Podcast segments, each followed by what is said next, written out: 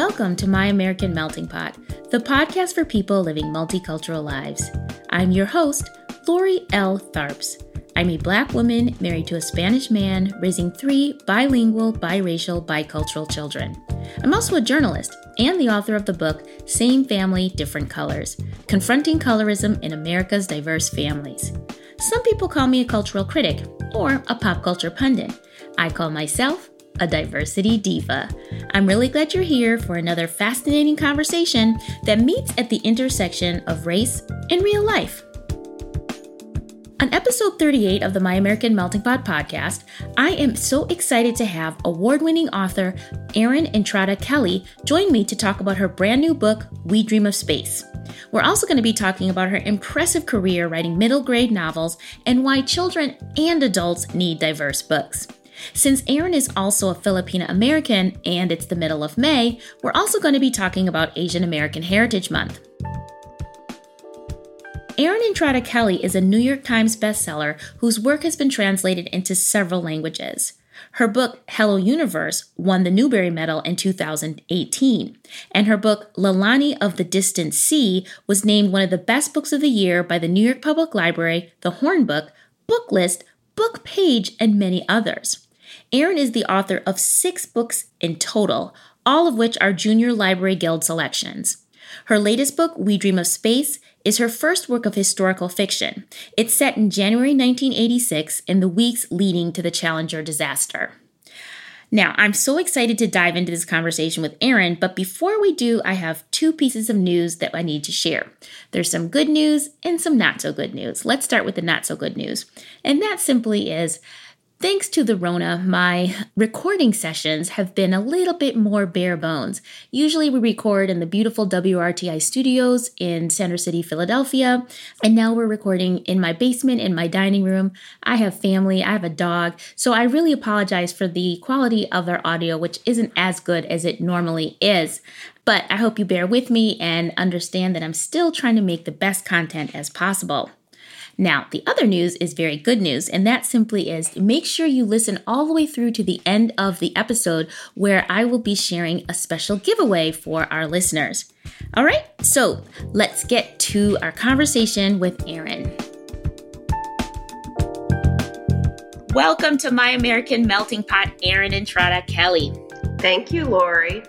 So season four, the season that we're in right now for the podcast, is all about family, as a matter of fact. But we're looking at family in a lot of different ways. But I thought that Erin's work fits nicely into this category of family, obviously because she's writing for a middle grade audience. Most of her characters are of that age group and obviously have to deal with families. And her concept of family really is very diverse, and most of her characters are in some way kind of struggling with or figuring out what family means. So I wanted to talk to her about that. But also, I just love Erin's commitment to diversity when she writes. All of her characters in her books tend to be, let's say, diverse. And I'm putting air quotes around that because Erin has a very expansive concept of what diverse means. And I want to dive into that as well. So before we get into your specific books, Erin, can you tell our audience how you actually became a fiction writer? Sure. So it's been actually since I was about eight years old. That's around the age I started writing stories. So it's kind of been a lifelong trajectory. It wasn't until I was in my twenties, though, that I committed to writing for children. And that's because I had published several short stories for adults. And I realized once those stories started getting published that a lot of them had characters who were between the ages of eight and twelve. And so it dawned on me that there was something about that age group that was really compelling. So I decided to start writing for and about people within that age group, usually uh, twelve. Now, if I'm not mistaken, did you start your career as a journalist, though?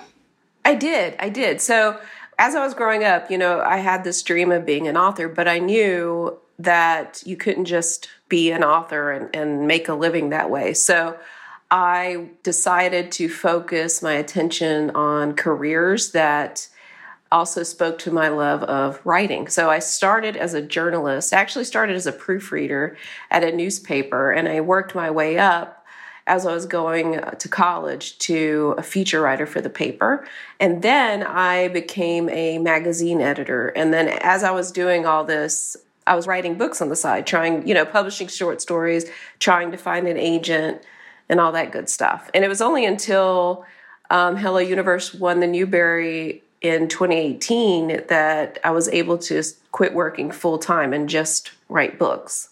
That's the dream, isn't it? It is. It is. It's a good dream.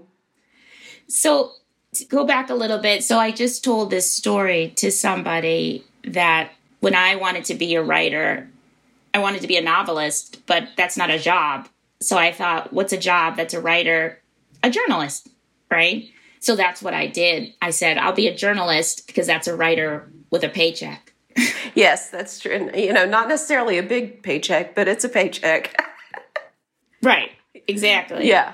I loved being a journalist. I absolutely loved it. And, you know, this was at the newspaper before the internet took everything over. And, you know, one of the last major news stories I covered was Hurricane Katrina uh, before I left the newspaper business. So you meet so many people and hear so many stories that you would have never heard otherwise. You go to places you would have never gone otherwise. It's really incredible. You meet people from all different walks of life. So I actually really miss it a lot. I love doing it.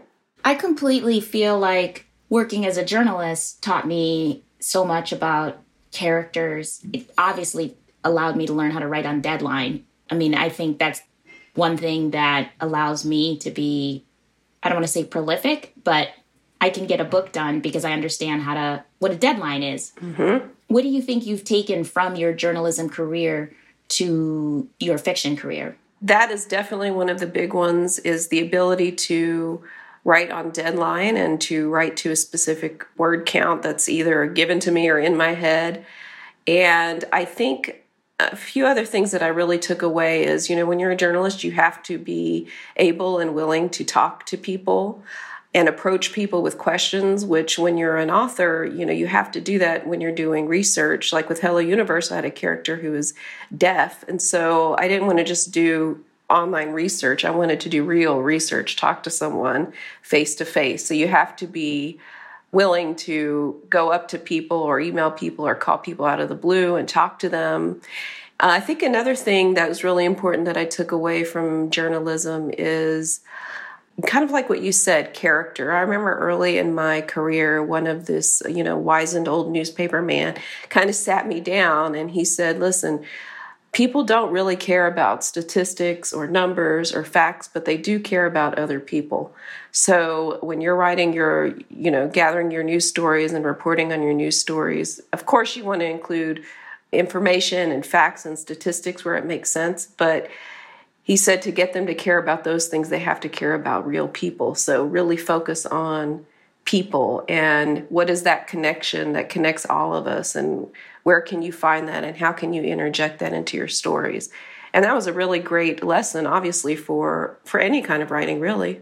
Yeah, absolutely. I think the characters that I've met in my journalism work often end up in my creative writing, or they stick in my head and I think, ooh, that person would be a great character in fiction, right? Yeah. So speaking of characters, I noticed that many of the characters in your book are also Filipina. Like you just mentioned, you had a deaf character in your one of your books, Hello Universe. So talk to me about your choice to make certain characters, let's say, multicultural or differently abled. Is that an agenda, or that just the character that you see for that story? So when I was growing up and I was a little eight, nine, or ten-year-old writing these stories, all the stories that I wrote had white characters with white families, with blue eyes. And, you know, my family didn't look like that. My my father's white, my mother's Filipino. you know, we ate strange foods that my mother would, would cook in the kitchen. And not only was I not surrounded by other families that were multicultural, there was no, well, let's say I didn't have easy access to books, movies, television. You know, when I was growing up in the eighties, you know, pop culture very much revolved around white society, you know, books especially, which I devoured. You did not see very many marginalized cultures or immigrant stories, certainly not immigrant stories that were based in Louisiana, which is where I was growing up. So it didn't even occur to me, I don't think, to write a story, even into adulthood, where the characters were biracial or someone was from another country or what have you. It just didn't, it didn't seem like something that was done. So it didn't even occur to me until much later when I decided to actually write for children. And I sat down and I thought, okay, well, I'm going to write something that's kind of like my story. It's what I know best. So I sat down to write my first book, Blackbird Fly, which is, it's very much informed by my growing up in a household with a mother who was from another country and all the cultural pushes and pulls that come along with that. And the cultural resistance, you know, I had a lot of resistance to the to the Filipino side of my identity because I viewed it as the thing that made me different from everyone else, and the reason why, you know, I was teased or the reasons why I didn't fit in. So I very much had resisted that. And whenever I, I came into adulthood and realized that it was something to be celebrated and not pushed against, I thought about that twelve-year-old girl and how she felt. And I decided to use that to inform my first book. And I wasn't sure if, it wasn't even that long ago, it was in twenty fifteen, but even then, there weren't a slew of books on the shelves for children with all these different viewpoints, at least not yet. So I wasn't sure if people would react well to it, but I just wrote the story that, that I could tell. And it just happened to coincide with a surge that we're seeing of marginalized voices increasingly on bookshelves. So it's important for me because I want other little Erins who are, you know, coming up and, and feeling that same resistance and cultural shame, or even just shame at who they are, no matter what aspect of that is for them, to be able to see themselves in the book that I wrote and, and feel like someone understands them and, you know, kind of let them know that, that they're not alone, that there's other kids out there who are going through the same things that they're going through.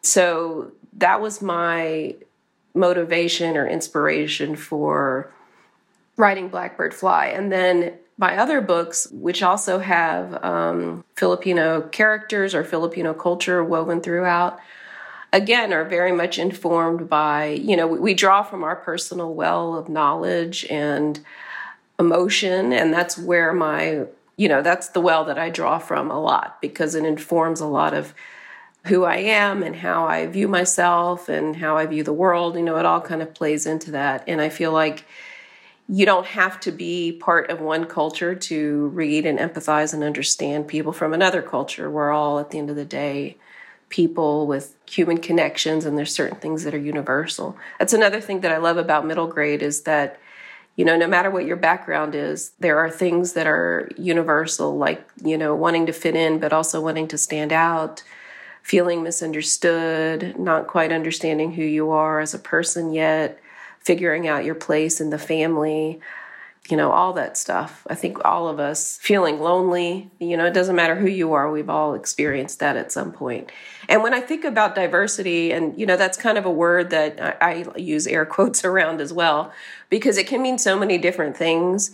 So not only do I want to depict young characters who looked like I did when I was twelve, or have families that have some of the same characteristics that mine did when I was twelve, I also think about wanting to depict the world as it is. And we live in a diverse, multicultural society in which the majority will soon enough become the minority. And it makes sense that books would reflect the multicultural society that we live in. So with Hello Universe, for example, Uh, Virgil is Filipino-American, his friend Kaori is Japanese-American, And Valencia is the character who is deaf. And it, I wouldn't say it was an agenda. It was more like, okay, well, this is what our society looks like, so therefore, why wouldn't it reflect on the page? And diversity, as you said, means a lot of things. It can mean differently abled. It can mean neurodiverse. It can mean religion, culture, ethnicity. It's so many different things. And every everyone deserves to see themselves on a page or on a screen. No one needs to be excluded or invisible in our society because we're all here together and we're all worthy of having our stories being told. Oh, I feel like giving you a little round of applause. That was so well said. I know you kind of mentioned this before, but let's go back to that choice to make your work middle grade focused because frankly, I think it's a kind of a tricky age to get in terms of writing. You know, it's not the young adult teen book that pretty much is an adult book. Obviously, it's not a picture book. It's this very interesting in-between place. First, I want to know more as a writer, why you found your sweet spot there. And also talk a little bit more about what you see, you know, these issues that you're talking about of wanting to fit in and things, like why you see that as a middle grade touch point. I think writers, you know, find their voice where they find their voice, if that makes sense. So whenever I was trying to write these grown-up novels, they would run out of steam after about page fifty. I just could not latch on. I could not finish it, you know? Um, but whenever I started, whenever that light bulb went off and I started writing for that age group, it actually came, I mean, you know, I don't want to sound too woo-woo about it, but, but it actually felt very natural. So, um, hey, we th- like woo-woo here on the Melting Pot. The better, the more the woo-woo, the better. Just okay, well, it was very woo-woo. Let your woo-woo out. Um, whenever I started writing in that voice, it just felt very organic and natural to me. And it still does. You know, I also write picture books and I have a chapter book series launching next year. And those were also wonderful to write, of course. But middle grade is just like, it's just like slipping into a pair of comfortable shoes. And I think it's because that age for me was, is very palpable, you know, and I can remember what it felt like to be. You know, elementary school is a little fuzzy. High school is even fuzzier. But middle school is very clear to me. And I think because, speaking of the sweet spot of middle grade, it's because you're a child, but you're not a little kid, but you're not a teenager. You've kind of crossed over this invisible threshold where you have all these hormones and all these feelings and thoughts you didn't have before. Meanwhile, your body's going through all these weird changes. And all of a sudden, things that weren't important before start to become important, you know, around middle school, and it can be very confusing. And in the meantime, you're you're really trying to figure out how you can be yourself, especially if your peers are telling you that whoever you are is not the right thing to be. So you want to try to be yourself, but you also want to fit in. You want to be accepted. You want to stand out, but not too much. I mean, it's just this age of a lot of contradiction and confusion. And I think that just lends itself for great storytelling, at least for the kinds of stories I want to tell, which are stories of self-love, self-acceptance. I think that is a period of time when young people need that most because, and maybe even they need it before they, they enter the lion's den of middle school, right? So that they're prepared and they have all the tools they need. So there's no other age than, you know, eleven, twelve, and thirteen, for better or worse. And, you know, I feel like I want to write books where young people feel like they have some kind of tools to navigate this brave new world that they've entered in unwittingly. And, you know, sometimes I feel like some of your books really feel like you can really see that these books are coming from a place where it's almost like you're saying, I understand young eleven, twelve-year-old. Like, I know how you feel. Here's a character that you're going to identify with, and you're going to see how they went through it, and they got through it, and you will too. Which leads me to We Dream of Space. Tell us about this book, your latest book that really just came out. I mean, we're recording this episode in mid-May, and the book officially came out May fifth. May fifth, twenty twenty, yep. So May fifth, twenty twenty, so it's just been out a little more than a week. Tell us about this story that takes place in nineteen eighty-six in the lead up to the Challenger disaster. Where did this idea come from? And tell us a little bit more about the book. So I knew I wanted to write about the Challenger disaster only because the disaster happened when I was in elementary school. It was the first major news event I think that I can remember from growing up. And it was such a big news story, and the news played it, you know, this was before the twenty-four hour news cycle, but the news played it, that footage over and over of the explosion. And, you know, at the time I thought it was very sad. It's not like it upended my life in any, any real way, but I just, it, it left an imprint that stayed with me. And I can't explain why. Maybe it's just that there was so much buildup to the launch, and it was like a collective excitement and anticipation. And then just thinking about putting myself in their shoes and seeing them board the shuttle and smiling and waving and knowing that they, they didn't make it, it really just left an imprint on me. And so I knew as an adult that I wanted to write about the Challenger in some way.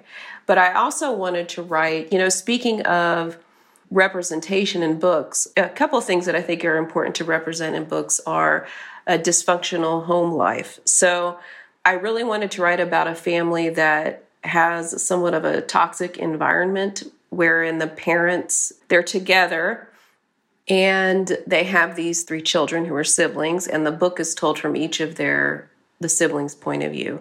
And the parents, they fight a lot. They're very unkind to each other.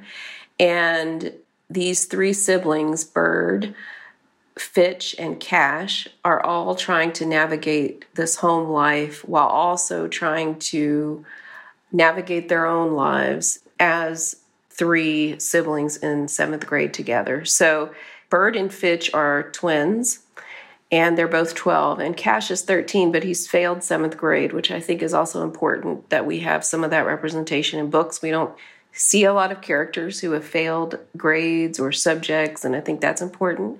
So they're all in, in seventh grade together, and they have this tricky home life. They're trying to figure out their own lives. The only thing that these siblings have in common, because they're not very close at the beginning of the book, they're floating in their own orbits. The only thing they have in common is a science teacher, Miss Salonga, who is very excited about the Challenger launch and has built her curriculum during the month of January around the launch so that the students can get excited and kind of live vicariously through this launch. And Bird, um, whose real name is Bernadette, she wants to be NASA's first female shuttle commander, so she's really excited about the launch. Her brothers don't really care much about it, but she's really excited about it. So the Challenger narrative is kind of this the foundational thread that runs throughout, but it's it's really a story about family, about siblings, about the ways that adults are often hypocritical, meaning that, you know, her parents, I mean, their parents tell them to be kind to others and to not use bad language, but they use it toward each other. Also, Bird's mother tells her that, you know, looks aren't important, but then she also chastises her if she eats sugary cereal or gains weight and things like that. So I think another thing that, that I've wanted to write about for a long time is the ways that parents, grown-ups, adults kind of operate under this uh, do as I say, not as I do rule. And I remember when I was, you know, their age, when I was twelve, thirteen, I absolutely recognized it when it was happening. And I think, you know, respect works both ways. And so you can't tell your children to do one thing and then show them something else. I think it creates a really troubled dynamic. So I knew I wanted to write about that. So that kind of all came together at a crossroads and became We Dream of Space. Just out of curiosity, what ethnic background are your characters in this book? So the Thomas family is white, and the teacher, Miss Salonga, is Filipino-American. And there are some, not necessarily a big part of the book, but in the book, Bird had, there's a boy in her class named Devante who is African American, and the other girls in the class kind of whisper to Bird, like, oh, I think Devante likes you, and what are you going to do about it? Because, you know, my dad would kill me if I entered into an interracial relationship. And there's that kind of hush-hush dialogue going on as well. And I think there's this important moment, at least I hope it reads as an important moment, where one of Bird's classmates says, you know, my father would kill me if I got into an interracial relationship. And Bird realizes that she has no idea how her parents would react, what they even think about those kinds of things, because there's so much distance between the parents and their children that Bird realizes she doesn't know. When her friend says, what would your dad say? She realizes she has no idea because she's they're so out of touch with each other. Wow. That's really interesting. And I'm, I don't want this to come off in the wrong way. Melting Pot community, please don't send me nasty emails. But I'm really happy that you made the family that's dysfunctional wife. Was that a conscious choice? What a great question. You know, no, it wasn't. It was just, no, it wasn't. I mean, honestly, my characters, whenever I conceive of, of my stories, the family, the characters really just come to me as they are, if that makes sense. And I think kind of going back to the idea of diversity being an agenda or like a, a conscious thing, it is and it isn't, right? So my characters come to me how they come to me, whatever ethnic, racial, ableness orientation they have. And I think, you know, often they come to me diversely, if that's a word. I don't know if that's a word, but we'll use it. Um, yeah, yeah. Because that's how I view the world, as we all should. I think I think the problem is that a lot of us, you know, I get I get a lot of questions about, you know, who can write what, and this question of, you know, own voices, and not that we want to go down that rabbit hole, but my thing is that, you know, if you're imagining your world, your characters, and and they live and they operate in this world where there's no diversity. I'm not even just talking about race. I'm talking about able-bodiedness, orientation, gender expression. You know, it makes me wonder why the world doesn't organically appear to you in that way. Does that make sense? So I think I think if you're sitting down and you're creating something and the world appears to you in this monolith and homogeneous image, then I think, you know, that's the moment where you need to, you know, sit down and question yourself. I think the problem is that a lot of times we don't want to question ourselves and why this is the immediately the thing that we jump to. And, and that's what, you know, I try to do. And I try to encourage writers who, who want to write honest, genuine stories that are well represented. You know, I encourage them to do that as well. You've actually said how I see the world. So if I'm writing, I do see the world in multiple colors, right? Like if I'm thinking of characters, or if I'm, you know, just whatever it is, I see it with an Asian girl and a black boy and a mixed race, I don't know, Icelandic and Venezuelan person, exactly, you know, sitting around and having the conversation, whatever it is, because that's the world I live in. And I think that it makes perfect sense when you say, hey, yeah, this was the character that came to me. It usually is a reflection of the world that we inhabit anyway. And more often than not, people who don't live like that find it remarkable, right? Yes, absolutely. Absolutely. So I want to jump over to a very specific question, which is, you know, we understand how necessary it is for um, people to see themselves represented. And then we also know that there is still a dearth of representation in the popular culture kind of output. So we're in the middle of this global pandemic. We're in the middle of social isolation, social distancing because of COVID nineteen. There's been a large uptick of discrimination and racial violence against Asian Americans. And the conversations that I've seen coming out of this uptick in discrimination and violence has been, you know, this conversation about Asian Americans continuously being outsiders in America. You know, they're the model minority until they aren't. And then they become the automatic scapegoat for bringing in the otherness or whatever it is. How are you taking in that conversation about the sense of where Asian Americans fit in American society? I've been obviously following and kind of devouring this news. And you know what? I'm kind of a history buff. So I kind of think of it in the context of this country has used scapegoats since it was colonized. Mm-hmm. So it's not like this comes as any great shock to me. And it probably, unfortunately, probably doesn't come as a great shock to anyone else. So I think of it in that historical context. I think of it, it's very, of course, disenchanted, but I was already disenchanted, Lori, I have to say, because so many terrible things have been happening that I'm, I'm just kind of like, okay, this is par for the course. But I definitely was not surprised. I think of it as, you know, for me, because I'm half Filipino, half white, there's, you know, half of people see me and think, what are you? Right? And then another half of people see me and they don't, they just think, you know, I'm a white woman. So it's kind of like, I haven't had the uh, fear and trepidation that a lot of Asian Americans have had going out into society, walking their dog, going to the grocery store, being yelled at by people and spit on by people. But I've been following this, and it, it just becomes very overwhelming. And it's rage-inducing. I mean, every there's other things that are, I was already kind of ragey, you know, of course, already by about a million other things. But it's just, it's more of the same. I feel like, I, I hate to say that, because our society, as I said, have used scapegoats for hundreds of years. There's always an other that has been blamed for the ills of our society, whether it's COVID nineteen, whether it's quote-unquote taking away jobs, whether it's um, crime, whatever it may be.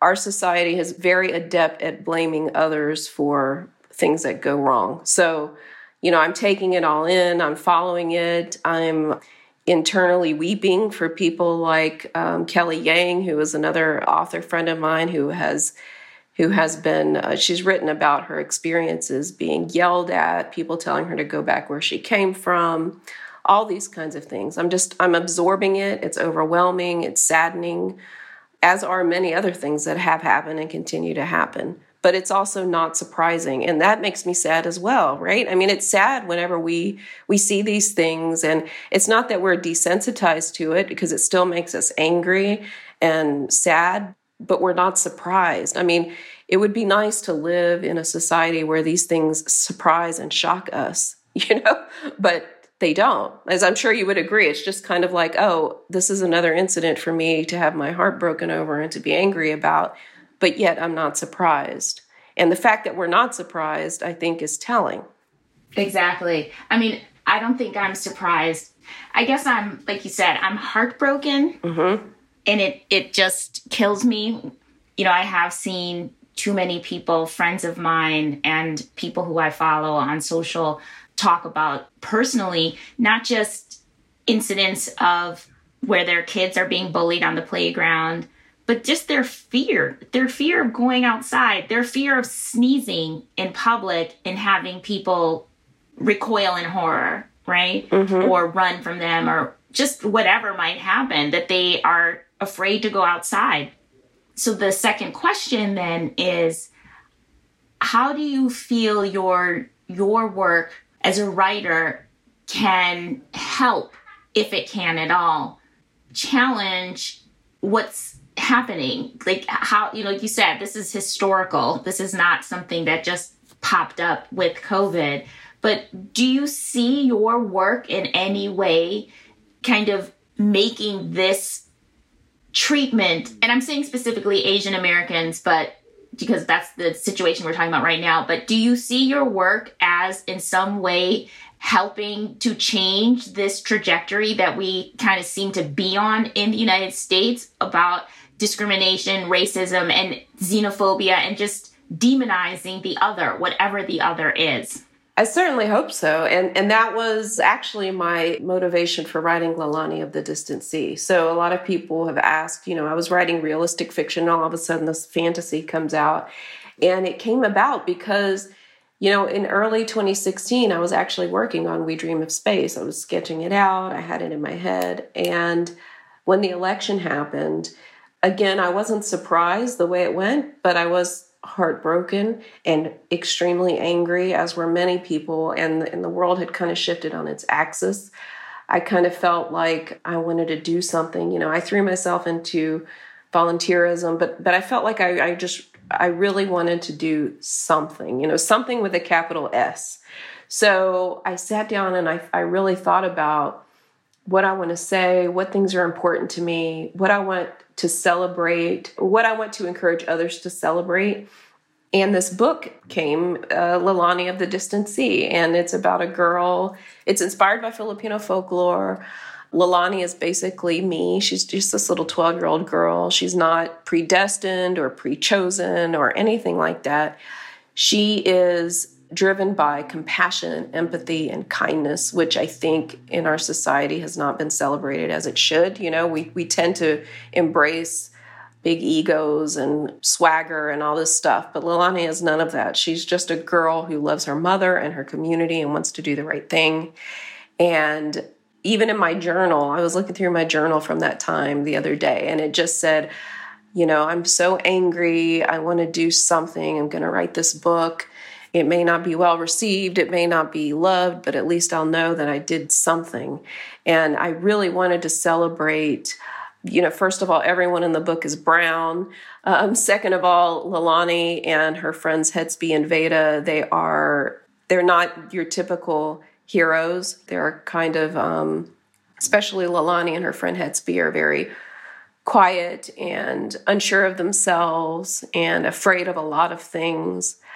But I really wanted to celebrate the power of ordinary people, people who have not been predestined, people who are not in positions of power, people who have no magic to wield, just ordinary people doing extraordinary things and their ability to galvanize other people to do extraordinary things simply through the power of hope, compassion, empathy, all those things. So my answer to your question of, you know, I hope my books do that. And it's what I feel like I can do.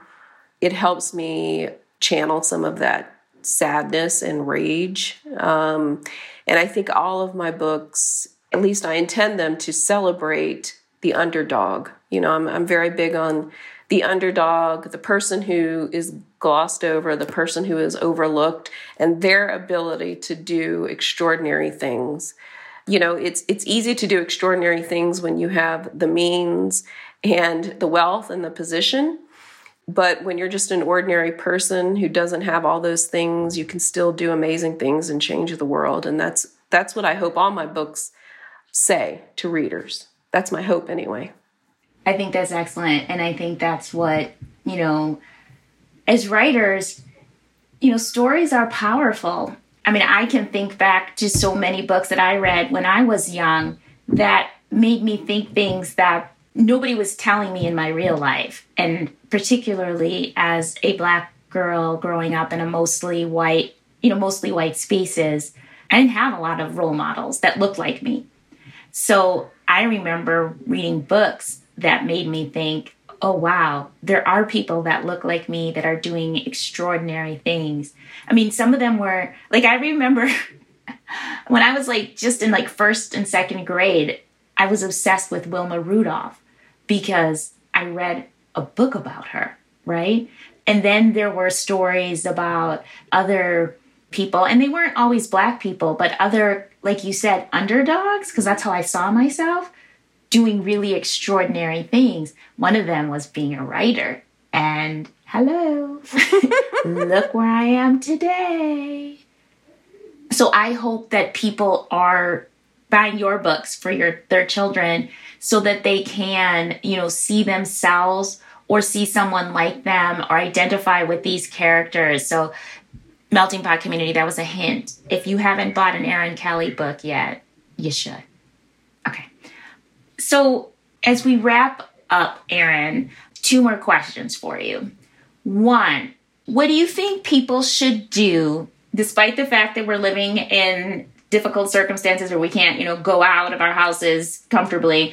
How should people celebrate Asian American History Month, which is this month of May? I think one of the best ways to celebrate is to support the work of Asian American authors. So there are many picture books, middle grade, young adult, adult novels that you can read and purchase, and you can read them together with your children, picture books, middle grade. Even when your kids learn how to read, that doesn't mean you don't read aloud to them anymore. You can still read aloud to them even when they're twelve or thirteen or fourteen. So I think that's the biggest thing. And don't forget about things like poetry. There's a lot of amazing poets out there. I mean, there's so much work. One of the greatest things that's been happening in publishing over the past five years is an increase in representation on bookshelves, and Asian Americans are part of that. And there are many resources that you can go to to find all these books. So I encourage you and urge you to do that. Uh, Kelly Yang, who I mentioned earlier, has a middle grade book, Front Desk, which is a New York Times bestseller, a great book. She has a new book out called Parachutes.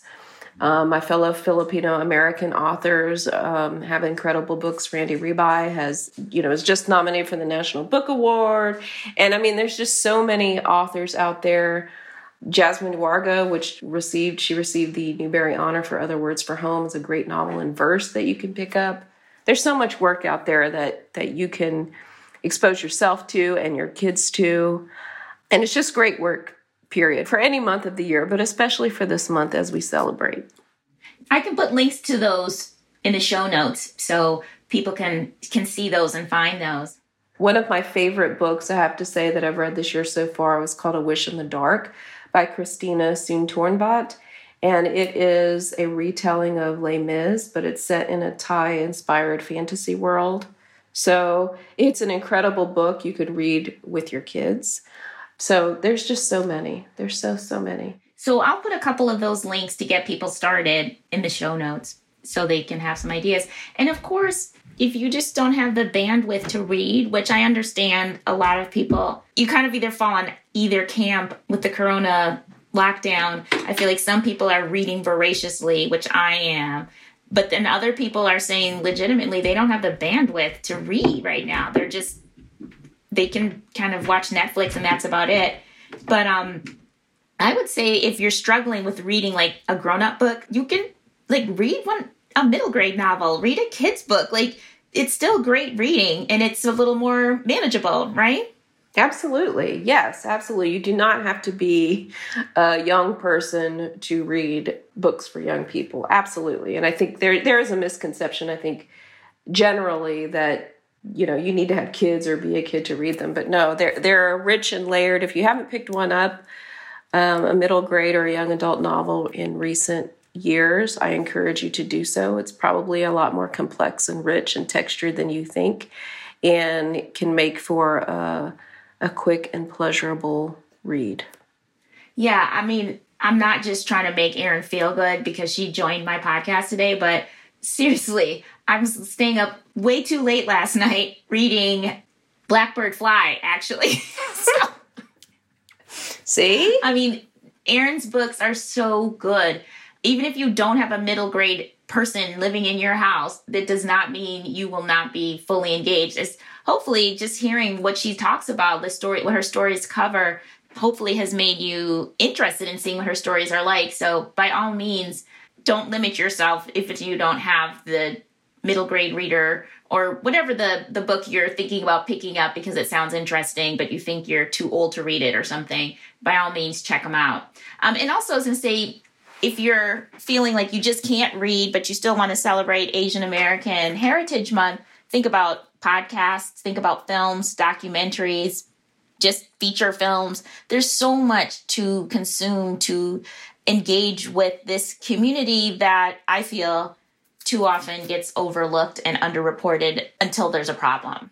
Agreed. And I would also say if, if you don't have the, the the energy or bandwidth to sit down and read, totally makes sense. Don't forget about audiobooks. So a lot of these books that I'm talking about have audiobooks, and it can be much easier to just throw on an audiobook while you're cooking or while you're sitting or, you know, whatever. You just, just throw it on. I was going to say while you're commuting, but probably not many of you are commuting anywhere. But And it can be just as satisfying, and then you don't have to sit there and read. You can just listen while you're doing something else. Right. Although I do think I've heard a lot of people are hiding in their cars, just sitting in them. So you can sit in your car and listen to your audiobook. Yeah, you can still drive around aimlessly, right? You don't have to have a destination. Just no. Don't get lost. Exactly. Yeah. Okay, so Erin, last question for you. If you weren't writing fiction, what would you be doing? You know what? I, I before I left and became a writer full-time, I was working as a copy editor at a Medicaid managed care company, and I actually really loved that job. So I would still be doing something like that. And I also really wanted to be a librarian when I was younger, but where I lived, there was not a master's degree program in library science. So I was never able to get my advanced degree in library science. So that might be something else as well. That's so funny. That's I've literally been saying, one of my students a few years back told me she was going to get her degree in library science. And I was like, wait, what? That's a thing? I was like, I want to be a librarian. Like, that to me is the perfect job, because I thought I wanted my own bookstore, but no, I don't want the stress. Librarian. Yes. That's like the job right there. I feel like I'd make an excellent children's librarian. Yes, absolutely. I, I, do. I kind of secretly asked you that question because I thought you might say, I wasn't sure, that you might be a visual artist because, um, surprise people, not only is Erin a really wonderful writer, but she's also a great artist. And some of your artwork shows up in your new book. Yes, it does. Maybe it's in more than that in that one, but I love seeing all your sketches that you put on social media, and then I see them in your new book. So, like, are you multi-talented, or how do you look at your, your visual art, your sketches? You know what? I view it more as like a thing that I do for fun. So actually the chapter book series that comes out, uh, that launches next summer, I'm also illustrating it. So that's kind of how I view it. You know, I view it as something that I do that that's fun and sometimes frustrating as I'm still, you know, learning and tweaking. And, but yeah, that's how I think of it. I do love art in general, you know, so uh, maybe I could also work at a museum. There are so many things, Lori, that I want to do. I don't even know what, what to tell you. Like, I, you know, I also teach, like adjunct teach creative writing, which I also love. I love history, so I could be a historian. I mean, I could name like fifty jobs that I would want to have. So unrelated, but when's your birthday? September fifth. Okay, so you're not an Aquarius. No, I'm a Virgo. I'm an Aquarius, and I was going to say, I actually became, like, I really said, I have to be a writer because I want to be all the things. I want all the jobs. I can see myself doing so many things, and I figured if I was a writer, I could write about all the things. I could, you know, like you said, I'm not going to be a doctor, but I could go research and spend time with the doctor and learn everything about it and write a story about a doctor, whether that was yes. nonfiction or fiction, and get that fix. See, that's so true, because lately during this lockdown, I've been thinking uh, about going back to school again and getting another master's degree in history. And I thought, why, you know, learning for learning is good, but, but I need to have like a good solid reason why to invest all that money and stuff. And then I thought, well, maybe if I get my master's in history, then I can write like a historical fiction. I mean, We Dream of Space is considered historical fiction, but it's nineteen eighty-six, so I don't, I choose not to think of it that way, even though it totally is categorized as historical fiction. I know, that makes us so old. But, you I'm know. Historical. Yeah, we're historical. My childhood was historical. I know, it's kind of depressing. Um, you know you're getting old when things start coming back in style that were in style when you were young. That's how you know things, the tide is changing. Oh my God, it's, mm, yeah. Um, my child is like, you were born in the nineteen hundreds? Yes, yes I was. Okay, leave me alone. Okay, so Erin, what's, so you already mentioned that you were working on chapter books. What are we going to see next specifically from you? So the chapter book series that comes out is, the, the character is Marisol, a little girl named Marisol, and it's probably the most autobiographical character I've ever written. So she's a mixed race, Filipino and white. She's growing up in a small town in Louisiana. She's very sweet and sensitive, but scared of a lot of things. She loves cats. Um, so the, she has a very, you know, rich interior life and imagination. So that's going to be the next thing that you see from me. Um, and it should be summer of next year. But of course, I'm always also working on middle grade. So I'm also drafting something very, very early process. So be on the lookout for that. What do you say chapter book? What do you mean? Like, what age is that for? I'm not sure. So the books that, that I write now are for ages eight to twelve. It's considered middle grade. And chapter book is like the age below that. So maybe six to eight, somewhere in that range. So it's kind of like you read chapter books and then you move up to middle grade. So chapter books tend to have a lot of illustrations, like shorter chapters, lots of illustrations.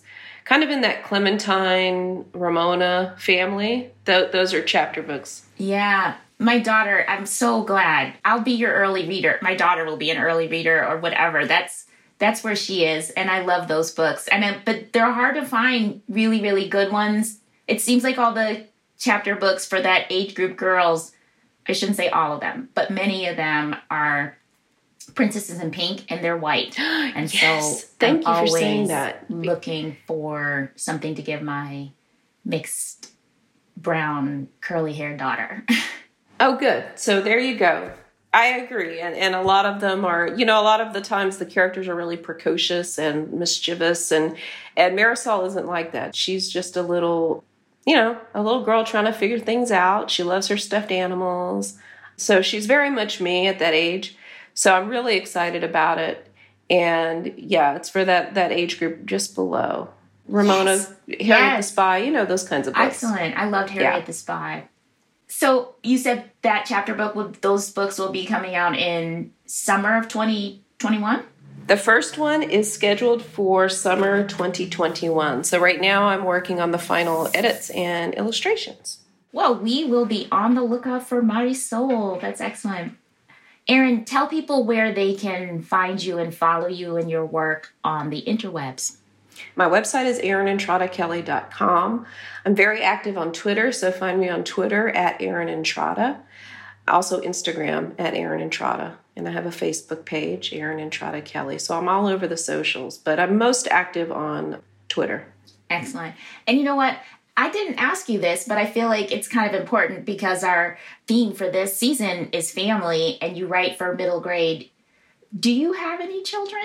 I do. I have a daughter who is grown. She is twenty-three, and she lives in Burlington, Vermont. I'm very proud of her. She's getting ready to, she's thinking about going to graduate school to uh, study psychology. So I have a daughter, but she's all grown up. Do any of your characters, are any of your characters based on her? I think, like, not specifically her, but definitely elements of her and all kinds of other people infuse themselves, if that makes sense, into different characters. But I could easily write a book about her because she's got a big old personality. When you started writing, like, when your books were getting published, she was already a teenager then, right? Yeah, she was already a teenager, and she read a lot of, in fact, she didn't even read my books until recently, like the past few years, because when she was a teenager, she was reading a lot of fantasy, books that were very different from what I was writing, and she does read a lot. So now she's read all my books, but yeah, she wasn't necessarily part of the demographic I was writing for, if that makes sense. Even though she was my kid, you'd think she would just read my books, but no, not. She waited until she was in her twenties.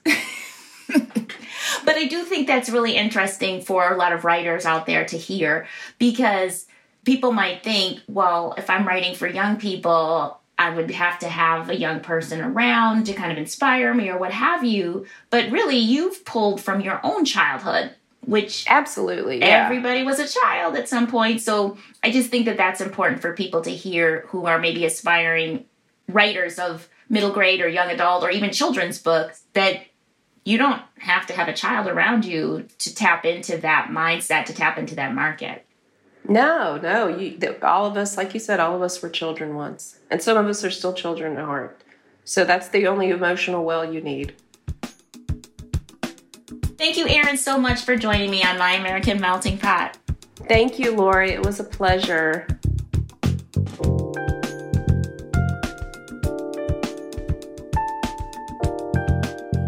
Thank you for listening, Melting Pot community. I hope you enjoyed my conversation with Erin Entrada Kelly. I think it was pretty obvious that I enjoyed the conversation.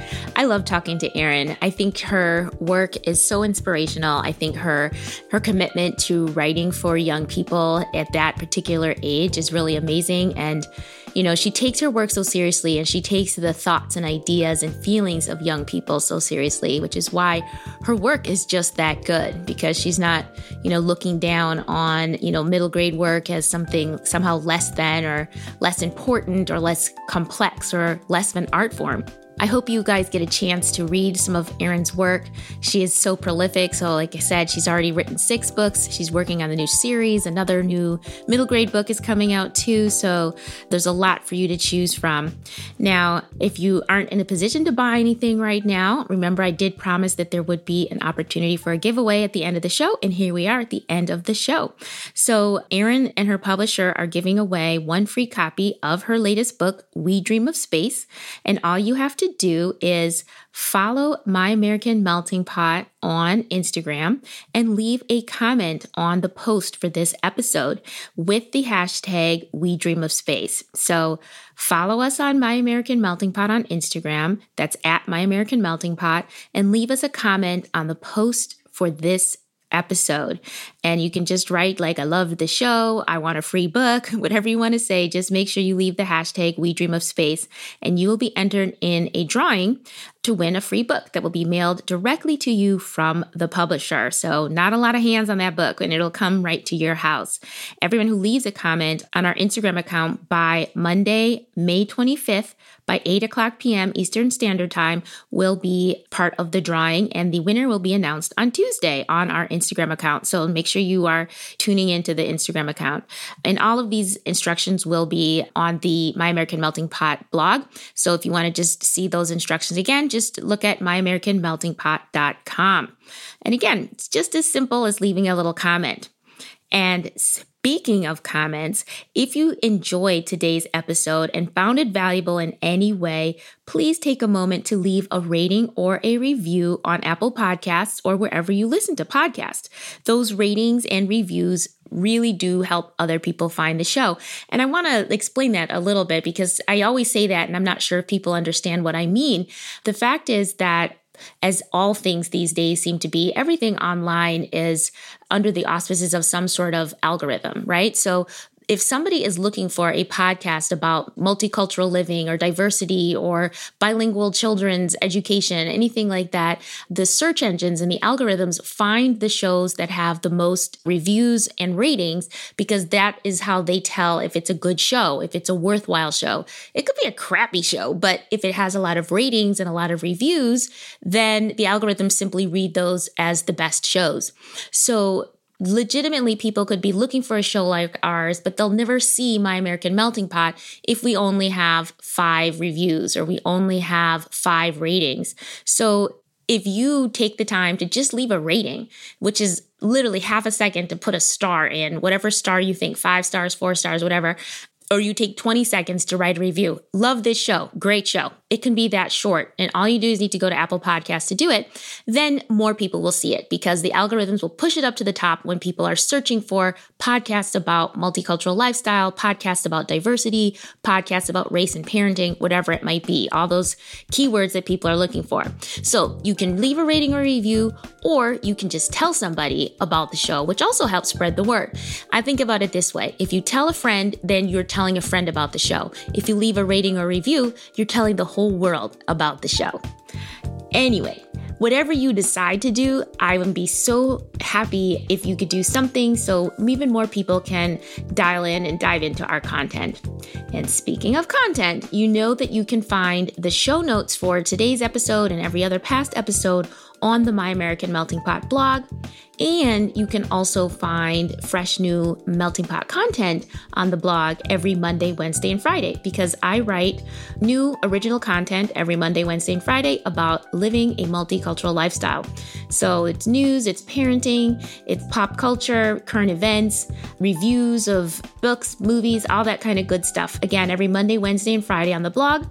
And I also post every day or almost every day on the My American Melting Pot social handles on Instagram, Twitter, Facebook, all those places. You also find Melting Pot content, and you can get all the links on the Melting Pot blog. So please check it out if you're looking for more content. Thank you so much, and I will see you guys. I'm not going to see you because it's a podcast. Ha! I will talk to you guys next Friday. My American Melting Pot is produced by me, Lori L. Tharps. Our editor and technical director is Brad Linder. Our theme music was composed by Sumi Tanoka. Thank you, Melting Pot community, as always, for listening, for supporting the show in the ways that you do. I so very much appreciate it, and I appreciate you. Please be well during these crazy times. Take good care of yourselves, and always remember to live your life in color.